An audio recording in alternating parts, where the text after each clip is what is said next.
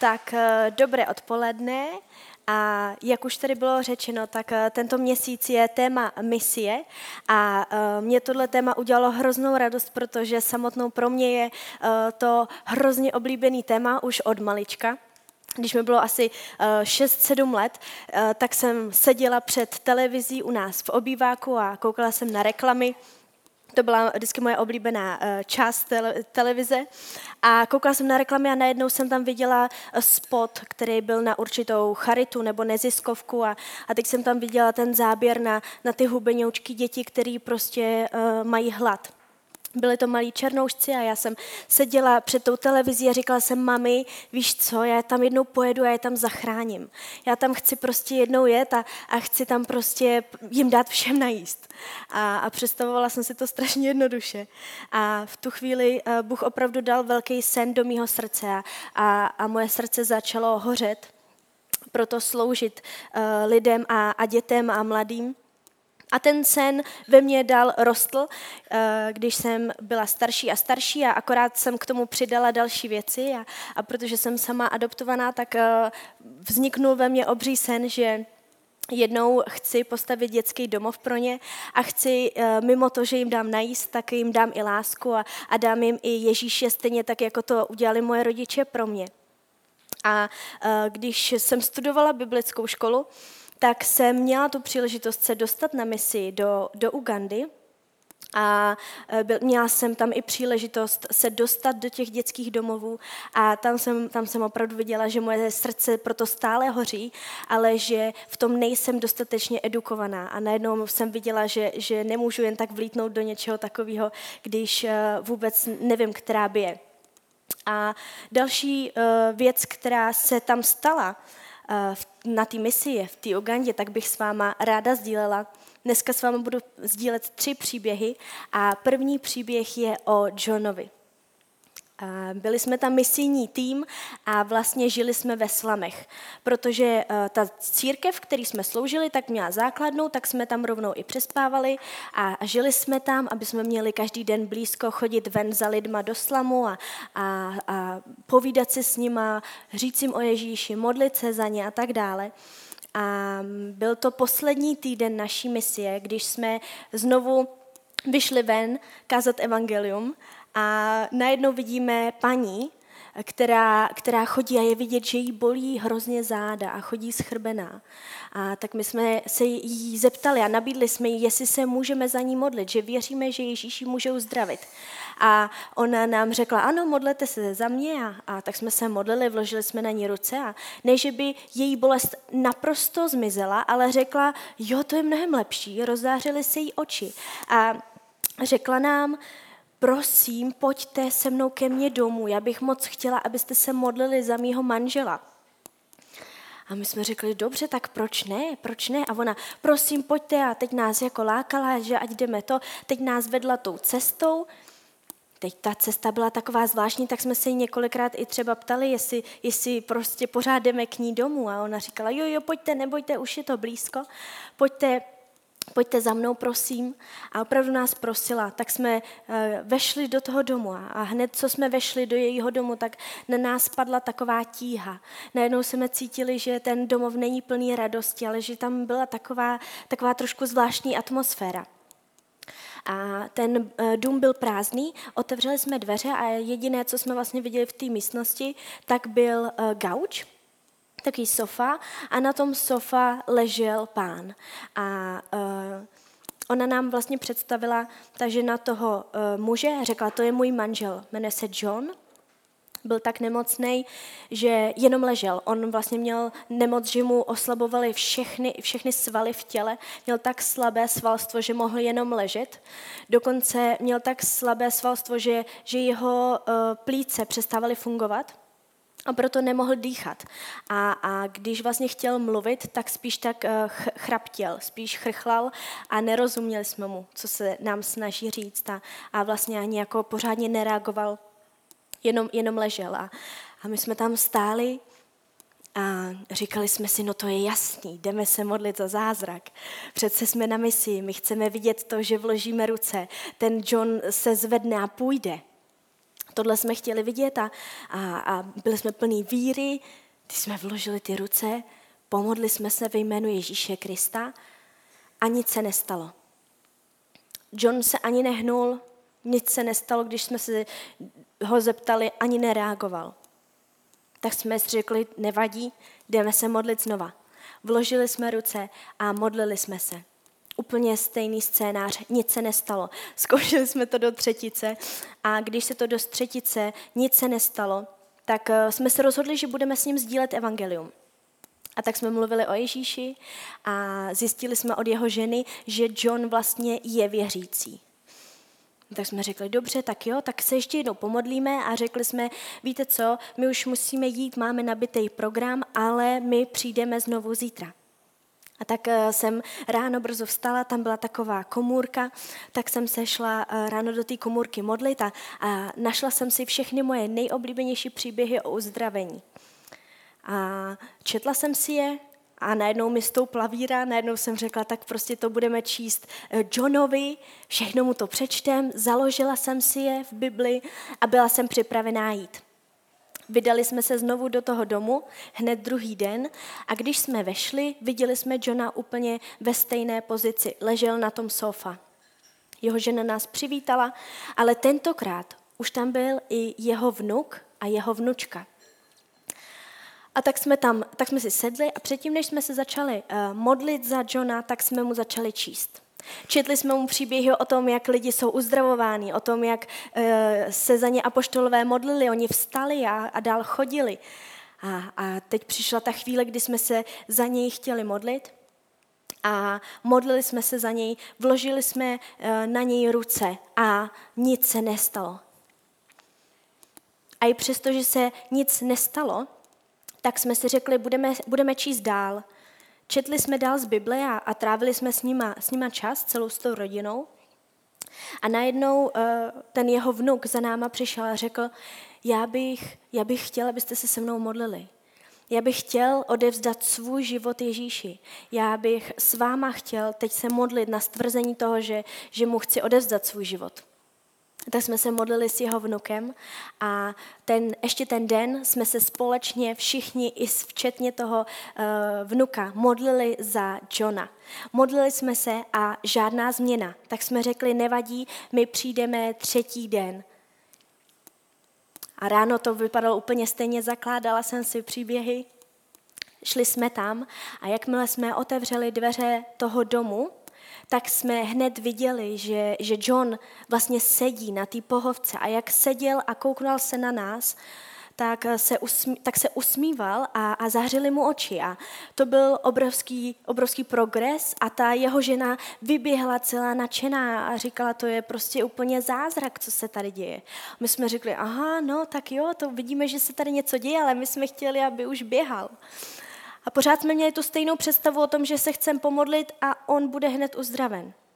Pořád jsme měli představu to a očekávali jsme, že, že, že Bůh bude takhle jednat, touhle cestou. A v ten den přišla jeho vnučka a poprosila nás, aby jsme se s ní modlili, aby jsme se s ní modlili o to, že chce odevzdat svůj život Ježíši a, a jeho žena udělala úplně to stejné. A najednou si jenom pamatuju, jak jsme v té místnosti, v tom obýváku a je tam a, a není tam jenom ta rodina, ale jsme obklopení spoustu lidma, kterým můžeme říkat o Ježíši a vyprávíme jim příběhy z Bible a, a sdílíme s, s nima naše svědectví a, a je tam tak hrozně dobrá atmosféra, je tam tak hrozný pokoj a je tam hrozná radost. A je to vidět i na Johnovi, že opravdu si užívá tu chvíli že si řekneme, tak se pomodlíme společně všichni a přijdeme čtvrtý den. Když jsme přišli čtvrtý den, tak, eh, tak John vypadal úplně stejně, ale plus začínal mluvit a, a začal nám říkat slova jako, jako děkuju, nebo že má radost. A když jsme, když jsme se, si ho poslechli, co nám chce říct, tak uh, on nám řekl, že jeho jediný přání a to, za co se vždycky začal modlit, když cítil, že mu začíná být hůř a že už na tom není dobře, tak nebylo za uzdravení, ale vždycky se modlil za to, aby jeho vnoučata poznali Ježíši a vždycky se modlil za to, aby jeho vnoučata dali život Ježíši. A v ten den, v ten čtvrtý den, za náma přišel jeho vnuk a poprosil nás o požehnání, že by chtěl rozjet novou službu v tom sousedství a že by, že by chtěl jít teď s mladýma lidma ven a že by chtěl kázat o Ježíši a že by prostě chtěl se modlit za uzdravení lidí a, a že by prostě chtěl jít ven. A my jsme se naposledy pomodlili za Johna, pak jsme odjížděli a když jsme se už vrátili zpátky z té misie, tak eh, mi přišla hlasovka. A v té hlasovce bylo, že ta, ta hlasovka byla od toho jeho vnuka. A stál v ní, že moc děkuje, že jeho dědeček se, se hrozně zlepšuje, že ten dědeček John přešel tu místnost, že ten dědeček John začíná komunikovat, že ten dědeček John se opravdu každým dnem zlepšuje jeho zdravotní stav. A, a taky řekl, že tím, jak jsme mu požehnali do jeho služby a, a, a povzbudili ho, že, že může jít tou cestou, tak uh, tam z, z, začalo něco jako malé probuzení v tom sousedství a že prý se tam začali obracet lidi a že prý se tam začaly dít různý zázraky. A my jsme, my jsme to tak probírali jako tým a říkali jsme si, to není možné, teď to je mnohem víc, než jsme čekali. Teď my jsme tam přišli s takovou představou, jakože vložíme ruce John bude uzdraven a půjdeme ven. A nikdy by nás nenapadlo to, jak Bůh má obrovský plán a to, že on přemýšlí ještě mnohem dál, než my můžeme vidět. A, a, a byli jsme ohromení tím, že on udělal mnohem víc, než jsme čekali. A stejně tak bych to chtěla eh, s vámi sdílet v dalším příběhu. To je příběh o Josefovi, Josef byl uh, syn Jákoba a byl to jeho nejoblíbenější syn. Byl to mazánek, který mu dal protkanou suknici, protože ho hrozně miloval a, byl jeho oblíbenec. A jeho bratři na ní hrozně žádlili. Josef dokonce dostával sny o tom, že se mu budou klanět. A tím oni začali eh, žárlit ještě víc. A jednou se prostě ty bratři rozhodli, že se ho zbaví. A rozhodli se, že ho prostě zahodí do eh, prázdné cisterny.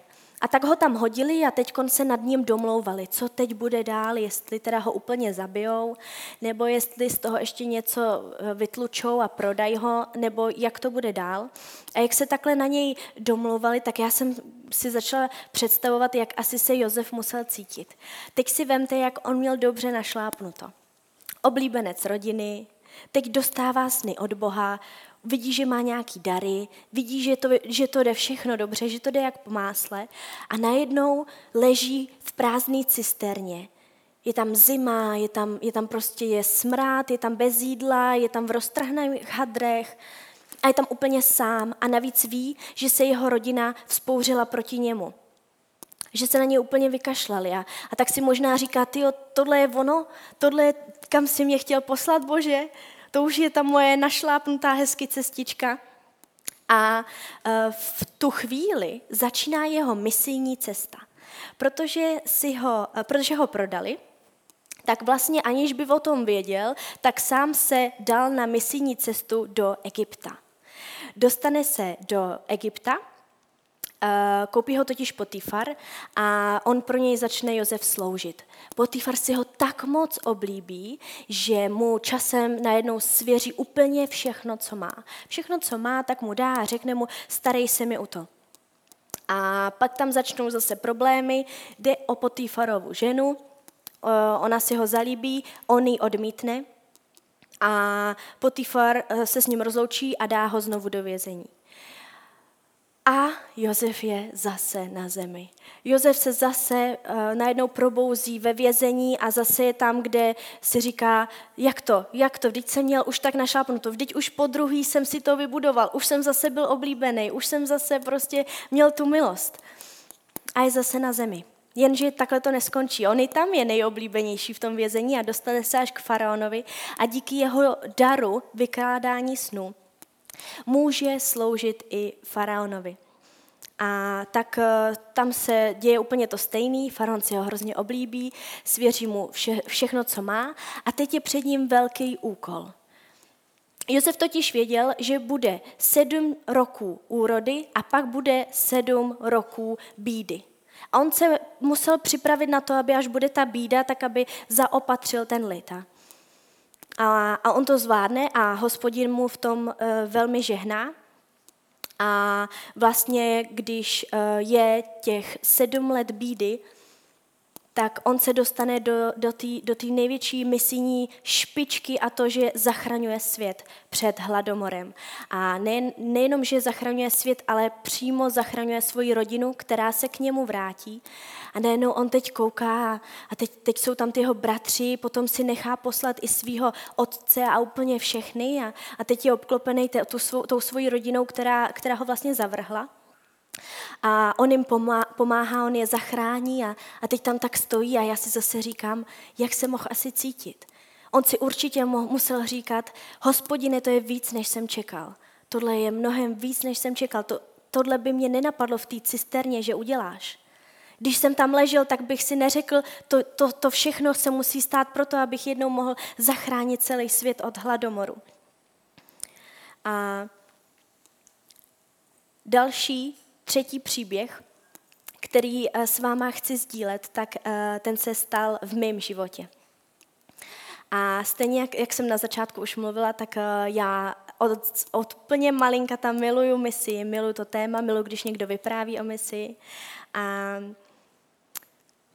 já, když jsem studovala tu biblickou školu ve Švédsku, tak jsem uh, se hodně sytila věcma o misi a měla jsem takovou představu, že uh, jednou budu misionářka a pojedu, pojedu do ciziny. A můj nejoblíbenější verš, který jsem často nad svým životem vyznávala, tak bylo uh, z Izajáše, tady jsem, pošli mě. A představovala jsem si to tak, že Bůh mě vezme z toho místa a pošle mě do ciziny, pošle mě někam pryč, někam ven. A často jsem takové věci vyznávala, dokonce jsme eh, ve škole měli mýho nejoblíbenějšího učitele, který byl misionář, procestoval strašně moc ze světa a často o misi vyprávěl a proto byl můj nejoblíbenější. A on vždycky říkal, uh, no, Tady už není otázka, jestli seš nebo nejseš misionář. Ty prostě seš misionář. A udělal, ty prostě seš misionář. A jak udělal takhle, tak mi přišlo, že tím prstem vždycky ukazoval na mě. A já jsem si říkala, tak jo, to je, tak to je znamení prostě, to už je jasný. A byla jsem si v tom hrozně jistá, ani nevím, kde jsem tu jistotu v tomhle brala. A, a bylo to v tom, že jsem uh, něco očekávala. Očekávala jsem, že, že dostuduju a pojedu někam ven. A když jsem právě uh, měla tu příležitost vyjet na nějaké misijní výjezdy, tak jsem se v tom cítila tak dobře a, a tak, a tak uh, jistě, že jsem v tom chtěla pokračovat. No a teď si představte, že mi končí ta biblická škola, teď už při, přijdou ty prostě situace, kdy, kdy se začínáme s těma spolužákama jako loučit a, a začínáme se bavit o různých věcech, jako co bude dál a co nám Bůh ukázal. A, a spoustu z těch mých eh, spolužáků mělo různý zjevení. Kolikrát si pamatuju, že vyprávěli věci jako Bůh mi dal takovou vizi, já viděla sebe, jak dělám to a to a to. Nebo Bůh mi dal ten a ten verš a Bůh mi dal takové příležitosti a otevřel mi takové uh, dveře. Já jsem si řekla, no tak já chci, já chci taky takhle přece vědět od Boha přesně, jako kam, kam mě pošle teda, co budu dělat dál. A, a čím se to začalo blížit, tím jsem začala být uh, víc nervózní a začala jsem trošičku uh, přemítat o tom, jestli náhodou Bůh na mě nezapomněl, jestli náhodou Bůh se mnou má nějaký ten plán. A e, vždycky, když jsem se za to modlila, tak e, mi Bůh dával úplně stejný verč na srdce. Svou cestu svěř hospodinu, doufej v něho, on sám bude jednat. A to bylo, ještě, to bylo ještě těžší, než kdyby mi cokoliv odpověděl, protože jsem tomu vůbec nerozuměla. To znamenalo nic nedělat a jenom doufat a důvěřovat, že on to má pod kontrolou. Tak jsem se modlila znova, to musí být nějaká odpověď, tady musí být nějaká odpověď a nic. A bylo tam spoustu příležitostí, protože uh, nám, nám nabízely ty příležitosti a byly tam příležitosti i na různé misie. A najednou si představte, že přišla nabídka. Přišla nabídka, že my jako studenti bychom mohli vyjet na misijní výlet eh, do Indie a tam vyučovat na biblických školách, který tam, který tam jsou. A já jsem si řekla, no tak to je úplně skvělý, to je ono, to je ta příležitost pro mě, to je to, tady jsem pošli mě, tak, tak tady jsem pošli mě a teď jsem, tam byla taková předběžná přihláška a pak byl prostě deadline, do kterého jsme měli říct, jestli opravdu jedem. Takže na předběžný přihlášce já už jsem se hnedka zapsala, aniž bych uh, o tom nějak přemýšlela víc. Tak jsem se tam zaspala, trošku, trošku jsem se tam vecpala teda, a uh, teď prostě přicházel ten čas teda se za to modlit a, a, a přicházel čas nějak zjistit, jestli je to opravdu ta správná cesta. A modlila jsem se za to a čekala jsem, že, že prostě eh, dostanu nějaký buď pokoj, nebo že dostanu nějaký znamení, nebo cokoliv, co by mi dalo jistotu, že ano, že můžu jít do Indie, že můžu dělat tenhle krok. A vůbec jsem ho neměla, spíš naopak. Spíš to tak jako trošku zavánilo něčím a spíš jsem tak trošku, když jsem se za to modlila, cítila takový červený světýlko, takový jako něco a, a, a, a. To jsem nechtěla slyšet. Takže jsem říkala, a, a, to ne, to prostě není ta, ta odpověď, co hledám. A, a, a tak jsem se modlila znova, prostě, odpověz mi. A, a, a, a. Teď říkám, ne, ne, to ne, to prostě já špatně slyším. A modlila jsem se dál a pořád, pořád jsem věděla, že, že ne, že, že prostě to není ta cesta. Tak jsem, tak jsem tam šla a říkala jsem, já prostě, když byl ten deadline, já, já nemůžu, já nemůžu odjet, mě prostě, mě to nedá. Já radši nejedu. No ale to byla pro mě obrovská, uh, obrovská rána, protože jsem najednou se cítila, že jsem úplně bez plánu, najednou jsem se cítila, že vlastně co budu dělat, teď prostě skončí škola a já nemám žádný plán, já nemám žádnou budoucnost, nic a, a v tu chvíli mi to přišlo hrozně podstatný. V tu chvíli mi to přišlo jako, že když teď neodjednu prostě pryč a nejednu, neodjedu na misi, tak se prostě všechno hroutí, tak prostě já už nej, Bůh už si mě nemůže použít, protože to není jak já jsem si to představovala a to není, co já jsem očekávala. A tak jsem řekla, no tak jo, tak co, co mám dělat? Tak skončila škola, tak jsem jela zpátky do Česka. A hrozně jsem, hrozně jsem to oplakala a byla jsem strašně sama v sobě eh, nazlobená, protože se mi to nechtělo dělat. Představovala jsem si úplně něco jiného a sebe jsem si představovala jinde. Jenomže, jak jsem se uh, usadila v Česku, tak jsem najednou začala vidět, že se mi otevírají dveře a že to není nic, do čeho já se musím tak nějak tlačit, jako jsem se tlačila na ten list do Indie, ale že to je najednou úplně všechno automatický, že najednou to jde všechno tak jednoduše a lehce a že je vidět, že tam, kde jsem, tak eh, tam to vzkvétá. A tak jsem eh, dostala úžasnou práci, pracovala jsem jako terénní osobní asistentka a já jsem tu práci milovala. Moje práce bylo to, že ráno vyjedu, objedu třeba pět klientů denně, tam s nima strávím nějaký čas, jdu jim pomoct, jdu jim, eh, když potřebuju vyprat, vyperu jim, když potřebuju uklidit, když potřebuju umejt, cokoliv, co potřebovali i kolikrát jenom, aby měli společnost odvést k doktorovi, cokoliv potřebovali, já jsem tam pro ně byla, já jsem se do té práce úplně zamilovala. A najednou jsem zjiš, začala zjišťovat, že u každého toho klienta, což mohlo být za tu dobu dvou let více jak 100 klientů, tak jsem měla příležitost jim říct o Ježíši, nebo jim říct svoje svědectví, nebo jim říct o tom, jak, jak Bůh mě změnil a, je, a co Bůh udělal v mém životě. A najednou jsem začala říkat, to je prostě hrozně zvláštní, vždyť takhle to, takhle to nemělo být, tohle jsem nečekala. A najednou jsem začala vidět, že mnohem víc věcí se děje v mém životě. A začala jsem vidět, že jsme s mojí kámoškou zakládali mládež, která tam nikdy nebyla v tom městě. A, a začali jsme vidět ovoce v tom. A najednou se začaly otevírat dveře a najednou jsem začala mít příležitosti, jak Bohu sloužit. A byly to dva intenzivní roky, s kterými najednou mě došlo, že byly misijní.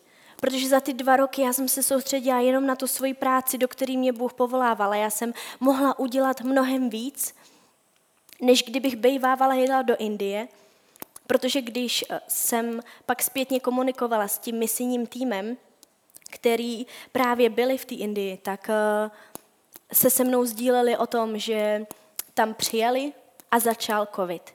Vypuknul covid, všechny školy se uzavřely a oni vlastně neměli vůbec žádné příležitosti, aby vyučovali na těch školách, což byl ten plán té misie, a neměli ani příležitosti, aby se někde mohli sdílet, protože vlastně okamžitě je posílali zpátky do Evropy a horko těžko se vůbec dostávali zpátky. A já věřím v tom, že pro ně to byl ten správný plán a že, že Bůh je hodně naučil tou cestou a, a hodně si je použil, ale vím, že Bůh mě dal mnohem víc, než jsem čekala. A v tu chvíli jsem si uvědomila, že i když jsem se cítila jako ten Josef v té cisterně, a cítila jsem se, že úplně tohle není, co jsem čekala, tohle, tohle prostě jsem si nepředstavovala, takhle jsem to nechtěla tak mi došlo, že mi dal mnohem víc, než jsem čekala. A že si mě použil mnohem víc, než jsem si dokázala vůbec kdy představit. A tak jsem tím i vás chtěla povzbudit. Aby jste věděli, že, že Bůh, eh, když to má pod kontrolou, tak vždycky udělá víc, než čekáme. A že vždycky nám může pomoct víc, než čekáme. Ale udělá nám radost víc, než čekáme. A použije si nás víc, než čekáme. A před náma je teď úžasná uh, věc, kterou budeme dělat s naším misijním týmem uh, z mládeže, který bych teď ráda pozvala.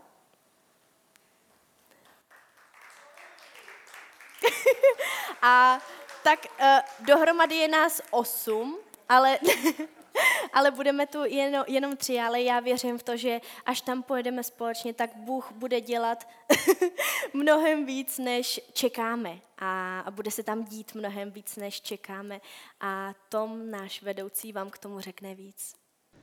Takže jede tam mládež a já.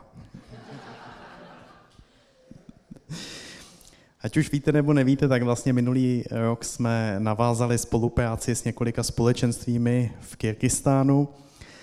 Podporujeme tam i dva vedoucí a já se jmenuji Tomáš Vejn a já mám to privilegium eh, mít ten kontakt s našimi přáteli právě v této zemi.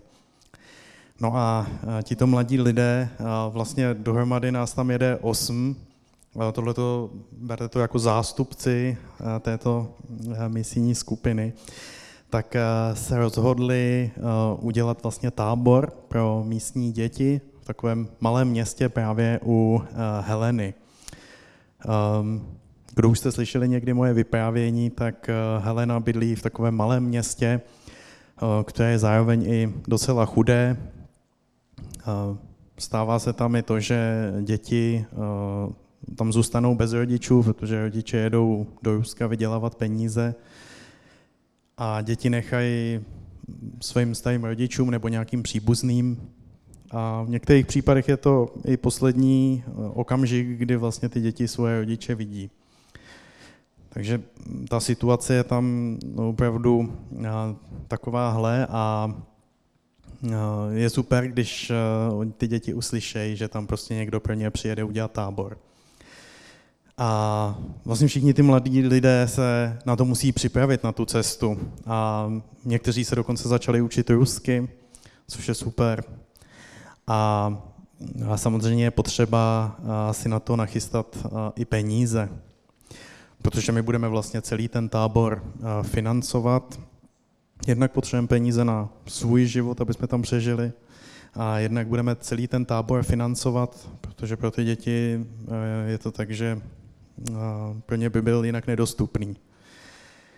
A na konci chceme udělat i takový route vlastně pro jejich rodiče, aby, aby jsme se s nimi seznámili, aby oni mohli slyšet evangelium. Já myslím, že některé ty děti uvidějí poprvé v životě někoho, kdo vlastně věří v Boha a kdo to žije.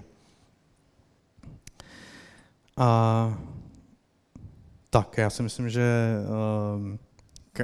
že je jakoby zřejmý, že Kája je v tomhle směru jako člověk na správném místě. Já se na to těším, jak ten tábor povede.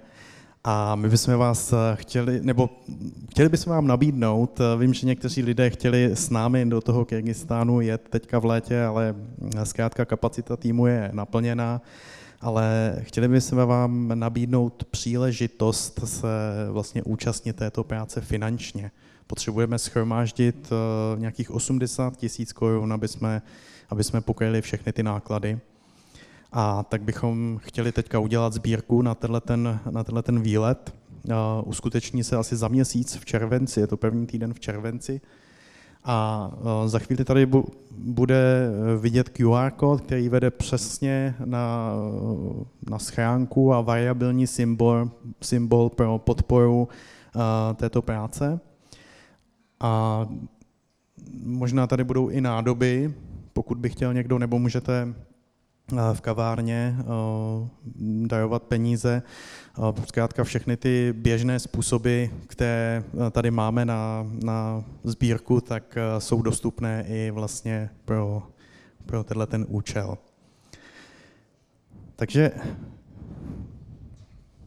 QR kód už tady máme, super, variabilní symbol je tam taky napsaný, takže uh, můžete, můžete klidně uh, se do toho pustit, můžete dávat uh, a já bych chtěl poděkovat Bohu za to, že, že se nám podařilo vlastně se dostat do tohohle bodu, že dokážeme uh, něco pro ně udělat, uh, což prostě od začátku uběhlo rok a půl.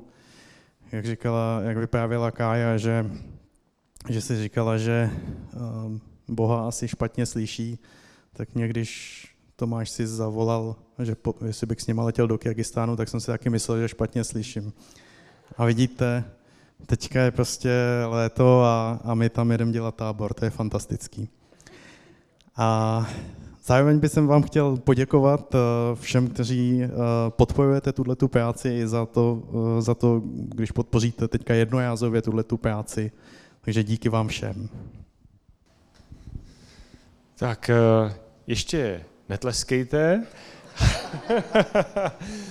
ale můžete takhle vstáhnout ruce směrem k ním, já bych si za ně teďka rád pomodlil, aby jsme tak jako správně, jak to ta vysílající církev dělá, aby jsme je podpořili opravdu finančně, takže ten kód tam ještě chvíli nechte, opravdu buďte štědří, protože oni samozřejmě mládežníci, jsou to mládežníci, jo? kdo z vás si pamatujete, byli jste včera mládežníci ještě, takže eh, vydělávali jsme si brigádou a td. Takže oni na tom budou participovat samozřejmě, ale větší část té částky potřebují pokrýt eh, námi, prostě, který, který je v tom podpoříme. A, a opravdu, jak Tomáš říkal, Uh, já jsem tam byl taky, takže prostě viděl jsem ten kontext, opravdu oni potřebují tam i něco nechat, nějaký peníze. Tak, aby to nebylo o penězích, je to o modlitbě a my se za vás chceme modlit, prostě vám požehnat a protože se těšíme i na zprávy, které přivezete, na pozbuzení, které bude pro nás, pro všechny. A, takže pojďme se modlit, pojďme k ním takhle vztáhnout ruce, pojďme jim požehnat a pak nás čeká ještě závěrečná píseň chvál. Hmm. Tak ti děkujeme, děkujeme ti, Oče nebeský, za to, že ty jsi Bůh. Ty jsi prostě ten, který, který stvořil člověka, jako muže a ženu. A dnes um, jsou mnohé národy na této zemi a, je i národ Kyrgyzů, prostě národ, který často ani neslyšel evangelium. Jsou to lidé, kteří tě potřebují. Lidé, ať už jsou tam z celého Sovětského svazu, kde, dnes, kteří tam žijí a kteří prostě neví, nebo prostě nezakusili tvoji lásku. A já ti děkuji za tento tým, děkuji ti za Karolínu, za Vali, za Tomáše, za všechny, kdo tam pojedou. A my je chceme tak prostě stát za nimi v modlitbě a žehnat jim. Žehnat jim, ať si je tam používáš, žehnat jim, ať je ochráníš, ať mají dostatek všeho, nejen aby pokryli ty náklady, ale aby mohli tam ještě zainvestovat a požehnat ty místní lidi. Já ti děkuju, že my můžeme být účastí toho, co ty děláš až na sám konec světa. Díky za to, že ty jednáš skrz naší církev tady v Praze, ty si nás používáš na ty misi tady, kde jsme, v naší práci, v našich školách a že si nás používáš i, i dál. A díky za to vzácné místo ve střední Asii, který jsi nám dal na srdce. Díky, že tam můžeme zanechat svou stopu a hlavně vidět to, jak ty jednáš, jak ty si používáš nás slabý lidi, prostě i na takových místech. Tak si modlím za tento tým, modlím se za to, ať, ať prostě s nima si, ať, ať mocně jednáš. A modlím se za každýho z nich, ať tam zakouší tebe novým způsobem. Ať k ním mluvíš. Možná podobně jako Karolíně, když byla v té Ugandě. Ať jim mluvíš, co pro ně máš dál. Díky tobě. Amen.